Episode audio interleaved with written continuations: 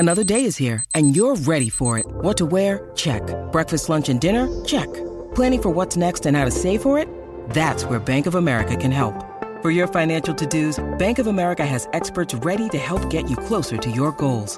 Get started at one of our local financial centers or 24/7 in our mobile banking app. Find a location near you at bankofamerica.com/talktous. What would you like the power to do? Mobile banking requires downloading the app and is only available for select devices. Message and data rates may apply. Bank of America N.A., member FDIC. When you need mealtime inspiration, it's worth shopping Kroger, where you'll find over 30,000 mouthwatering choices that excite your inner foodie. And no matter what tasty choice you make, you'll enjoy our everyday low prices, plus extra ways to save, like digital coupons worth over $600 each week. You can also save up to $1 off per gallon at the pump with fuel points. More savings and more inspiring flavors make shopping Kroger worth it every time. Kroger, fresh for everyone. Fuel restrictions apply. 4.6 billion. The Earth forms. Cambrian. 542 million. Complex life explodes. Permian Triassic. 251 million. 90% of species die. Cretaceous Tertiary. 65 million. Meteor kills the dinosaurs. 55 million. Primates appear. 2.3 million. Pleistocene. 200,000. Humans. 20,000. Agricultural. 250. Revolution. Industrial revolution. 60. Great acceleration. The Anthropocene.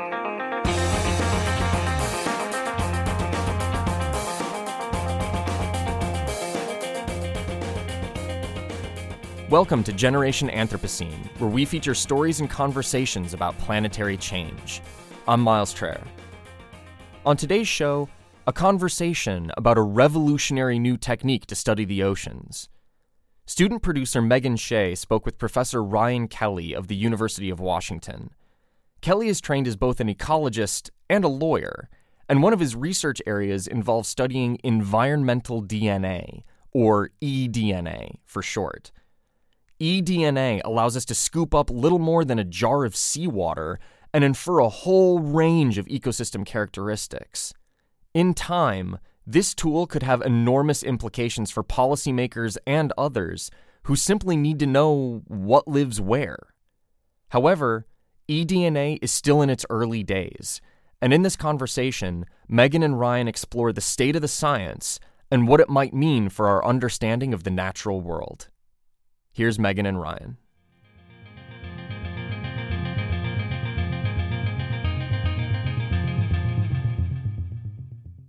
This is Ryan Kelly, and I'm an assistant professor at the University of Washington in the School of Marine and Environmental Affairs. Thank you so much for taking the time to do this today, Ryan. Sure, yeah, thanks for having me, Megan. Yeah, so I wanted to start thinking big picture historical.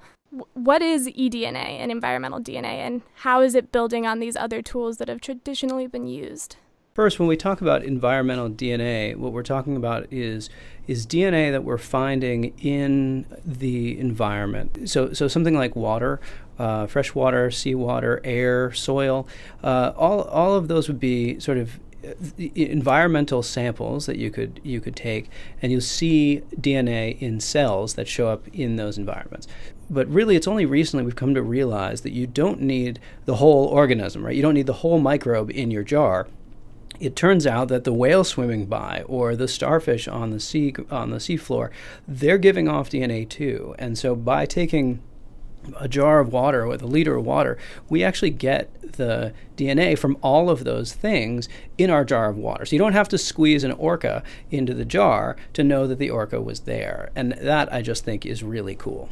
Yeah, I agree that it is very, very cool that we do not have to squeeze any orcas. Yeah, that would, it'd be a violation of the Marine Mammal Protection Act, for one, and it just seems cruel. So now that researchers have realized that there is this ability to detect organisms from water samples without getting the entire organism or an entire cell, what does eDNA sampling look like now? It's remarkably low tech at first. We take a 1 liter bottle, we fill it with water, and we bring it back to the lab. And then what we do is we filter it. Now, most cells in the world are going to be bacteria and viruses and single-celled algae, especially in the marine environment. And so we use a filter that lets the bacteria through for the most part and hangs on to only cells that are relatively big, so like animal cells or single-celled algae. And then comes the interesting part. Molecular biology has come a long way in the last 30 years. This is a huge for-profit industry, particularly for medicine. And what this means is that there are idiot-proof kits to do almost everything. So you can use one of these idiot-proof kits to do DNA extraction out of the paper filter, and you can pull all the DNA out of those cells, and then you have your just purified DNA in a little vial, and you're good to go. So that's how you get the DNA, and then what you do with it and how you process it. That's really the sort of magic of the environmental DNA technique. So you design these magical PCR primers, the little bits of DNA to sit down only on vertebrates. Those are organisms that we care about, maybe because we have laws about them, maybe because they're endangered, maybe because they have big eyes and we just think they're cute. So we figure out what the sequence is that sort of designates vertebrates apart from everything else, and they sit down on just the vertebrates, and it's like a little copy machine that makes copies and copies and copies of just the vertebrate DNA and leaves all the other DNA alone. And that is pretty magical, for one. That's remarkable. You know you're living in the future when you can take a jar of water and you can copy all the orca DNA out of it and then sequence it and know that an orca was swimming by. But we are not yet to the point where we can say, okay, there's one eel, or there are 5 eels, or that was one big orca or 2 baby orcas. Like, we're not yet to the point that we can do that. And so I think that sort of quantification is really a key frontier that we're working on right now. It's also a key to plugging this sort of pointy-headed science into policy application, right? Because one of my dreams, I have a background in both in genetics and also in law, and so one of my dreams here is to move this very esoteric, nerdy science of DNA into something that actually works in the world, that's going to make a difference for people and might change how we do business in the world. And one key arena, I think, that this is relevant for is environmental impact reporting. It's that we have all of these laws that require people do an environmental impact report when they say they want to build a big condo building on the beach, or you want to build a new golf course, or whatever. You have to say what the environmental impact of that is. But in point of fact, we have no way of measuring environmental impact. There's no, like, magic wand that you can wave and say, okay, how has the ecosystem changed between before I made my golf course and after I made my golf course? Biologists, for all of the times we use the word ecosystem, we have no idea how to measure an ecosystem. And that's one of the real attractive bits about environmental DNA to me, is that you can look across different trophic levels, who's eating whom. You can look at 1,000 species all at once. This really is how to start to measure an ecosystem. It's really changed my idea of how the world works, right? We went from, you thought you were swimming in the ocean, and now I think about swimming in a soup of DNA, and we've always been swimming in a soup of DNA, and now it's like we just started noticing that and realizing we could use that information to our advantage. For me, one of the really interesting questions that you've started to get into, and you touched on this a little bit already, is the idea that eDNA can be used to start to talk about ecosystems more holistically, and even more than that, about the human impacts on those ecosystems. And you just published a paper doing something really similar to that. So do you think you could talk about what your work in Puget Sound, looking at areas with different levels of development, was, and what the big question there was, and what you found? Sure, of course. So just to back up one second, and which was in fact about 3 or 4 years worth of work, we realized that we thought we could make this work. Other people had started publishing on it in about 2012, and we realized that this was going to be a thing, and it was going to happen fast. And so the first thing we did was we took it to the Monterey Bay Aquarium to see, okay, could we see all the fish in the tank that we knew were there? It was like a known community, and we wanted to see, are we right? And it worked pretty well. And then we took it out into the field in Monterey Bay, and we took water samples alongside divers. They counted the fish. We looked for the fish in the DNA, and we got very, very similar answers. And we realized that we were we were getting a signal with the DNA that was very, very local. It was within meters. So then we wanted to put that to good use, and we brought it to Puget Sound and joined an existing project that NMFS had underway, the National Marine Fisheries Service, and our friends there, Jameal Samhouri and Oli Shelton and Greg Williams and others. They had an existing project looking at the effects of urbanization in upland watersheds on the nearshore eelgrass habitat here in Puget Sound. So we went alongside them. They counted species in a net that they caught, dragging it through eelgrass beds, and we counted DNA in our jars of water, and it worked pretty well. So that was the setup, and what we found was really surprising. We were sure that we were going to see that humanity was just destroying all of the biodiversity in the nearshore, and we found pretty much the opposite of that. Instead, we saw that the number of species that were living in these different habitats increased dramatically with upland urbanization. So more urban habitats had more species. Now, the wrinkle to that story was that even as richness went up, the number of different species went up. We simultaneously saw that those communities were more homogeneous, which that's hard to get your head around. How are you simultaneously richer, more species diverse, but also more homogeneous? So the metaphor that I've sort of been using for that is like it's the difference between a small town downtown and a mall, where the small town downtown has fewer stores, but somehow they're all sort of different from one another, and the mall has a lot more stores, but they're all sort of the same. That is what we were seeing with the DNA in Puget Sound. So that was the short story there. We saw a lot of clams and mussels and bivalves, and these are things that generally are living in muddy environments that are sort of low energy. That was what was really associated with the human-dominated ecosystems. So yeah, there are more species, but they're muddy, mudflat bottom species, and that might not be what you think of when you think of diversity in eelgrass bed. So that's sort of interesting. Another way of thinking about this is maybe clams love cities.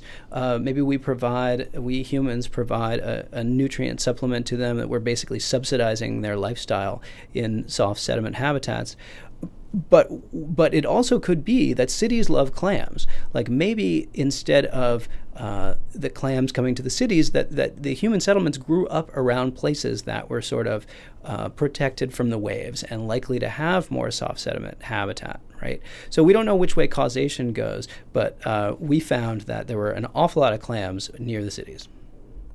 So it seems like eDNA and the huge amount of data it's producing, while in many ways it's able to answer these more specific questions, it's also opening up a lot of questions that maybe people hadn't even thought about in the first place. And while it's clarifying some things, it is also making these scientific findings a lot more complicated, just in that there's so much information that points in so many different directions. I want to address that because that's really an important thing that we've learned in this process, is that we're developing a new technology. And like all new technology, we're trying to kick the tires on it. We're trying to see how it works and what its limits are. And inevitably, people want to do what we've done. Like they want to compare these new results to old results, to results of existing techniques, quite reasonably, right? Because we know how those techniques work, and this one's new. Like, how does it work? So that all makes sense, except that what we found is that it works in a totally different way. Like, different data types and different gear types, different ways of collecting information about the world are going to give you different answers every time. Philosophically, this is a really interesting question. All ways of sensing the world are biased and incomplete in some way. And what do you expect when you compare multiple methods that are all biased and incomplete? And my hope is that it's a little bit like Rumi and the metaphor of the elephant, that people are in the dark and feeling this animal and trying to say what it feels like. You know, one person has the tail, and one person has the trunk, and one person has the legs, and they feel like totally different animals, right? But until you step back and see the whole thing, you don't know that it's an elephant. And I think here the elephant is the ecosystem, like a fishing net and a barnacle settlement plate and marine mammal observing and eDNA are all going to give you wildly different slices of the same environment. And it's not until you figure out, oh, okay, these are all telling me different things in different ways, but they're all speaking to the same environment. I think that's sort of a goal, is how to fold all these observations together and get a better sense of what's going on in the world. From more of a policy perspective then, how do you envision eDNA becoming a tool that people look to and it is only one tool of many and it does have these sort of implicit biases? Yeah, for one, I think it's hard to... if somebody's been using a net for their whole lives to survey the world, it's hard to convince them that what's in their net isn't true. One, I think it pays to be aware of that. But to your question more specifically, the best example of environmental DNA being used in real decisions and changing something real about the world is with the Asian carp in the Great Lakes Basin. So David Lodge and others from his lab have been for many years now using quantitative PCR, so just a similar technique, to look for two species of carp, fish, from Asia, originally from Asia, that are creating problems in the Great Lakes Basin and the tributaries. And what managers there, the USGS and the fisheries folks and others, what they don't want is these fish setting up shop in the Great Lakes. That would change things. So they've been spending a lot of time and money finding all of these things in the tributaries to make sure they don't get to the Great Lakes. Well, it turns out that the DNA-based method is really sensitive and good for finding these things.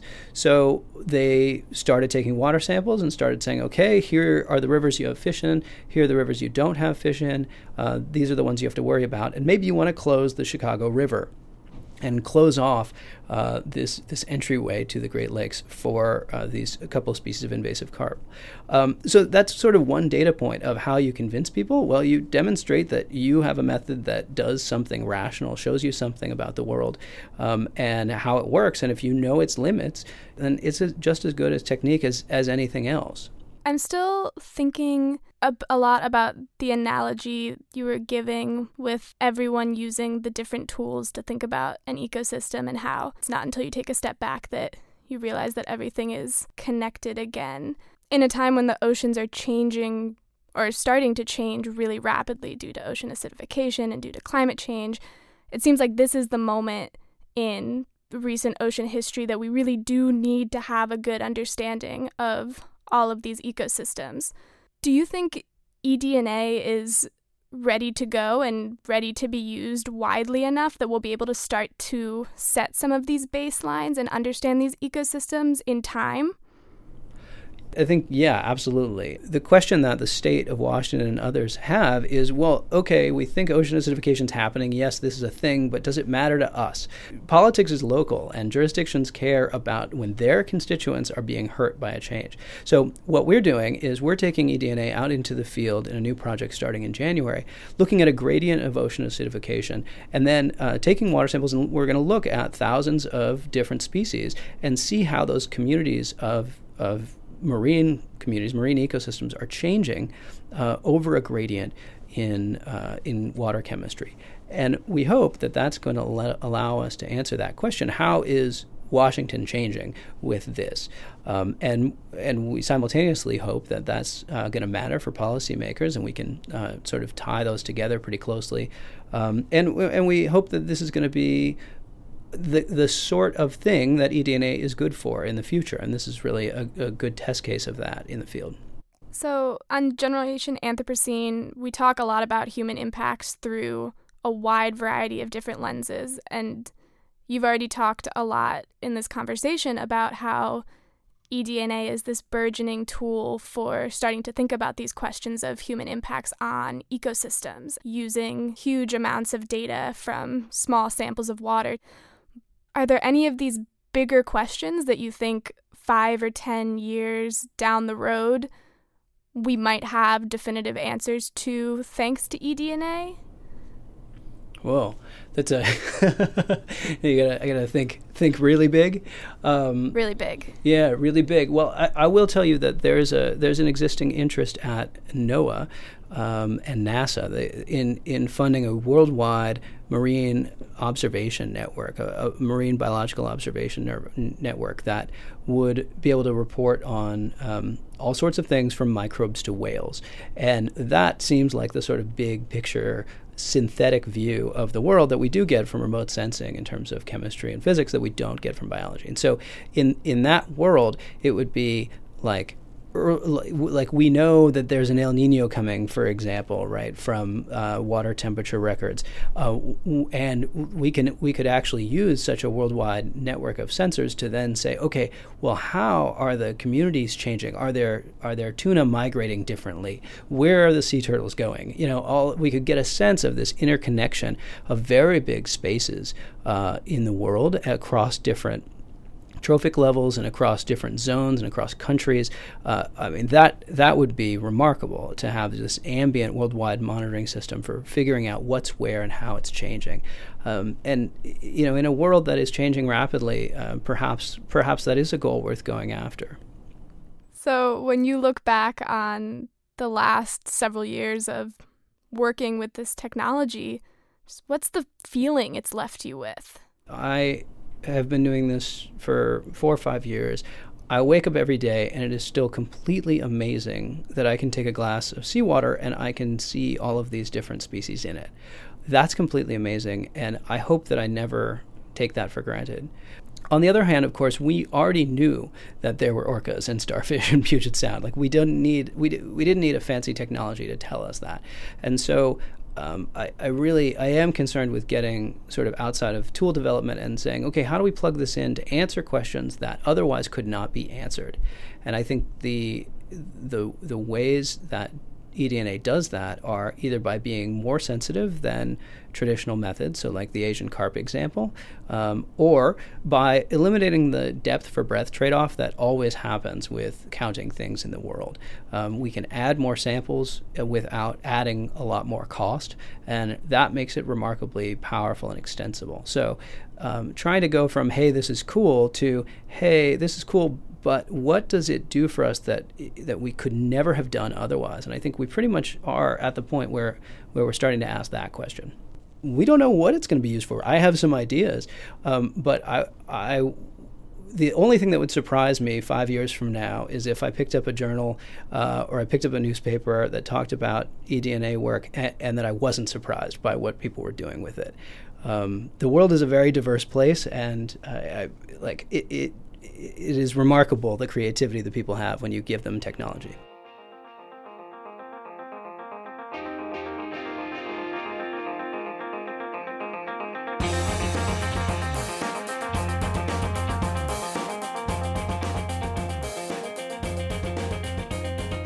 That was student producer Megan Shea and Professor Ryan Kelly of the University of Washington in the School of Marine and Environmental Affairs. Our show is produced by Leslie Chang, Mike Osborne, Jackson Roach, and me, Miles Traer. Special thanks also to Tom Hayden and Isha Salian. Our project is supported by Worldview Stanford and Stanford Earth.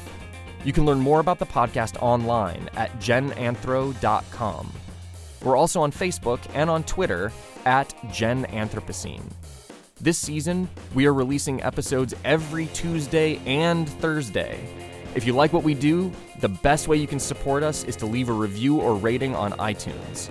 Thank you so much for listening, and we'll be back on Tuesday with a new episode.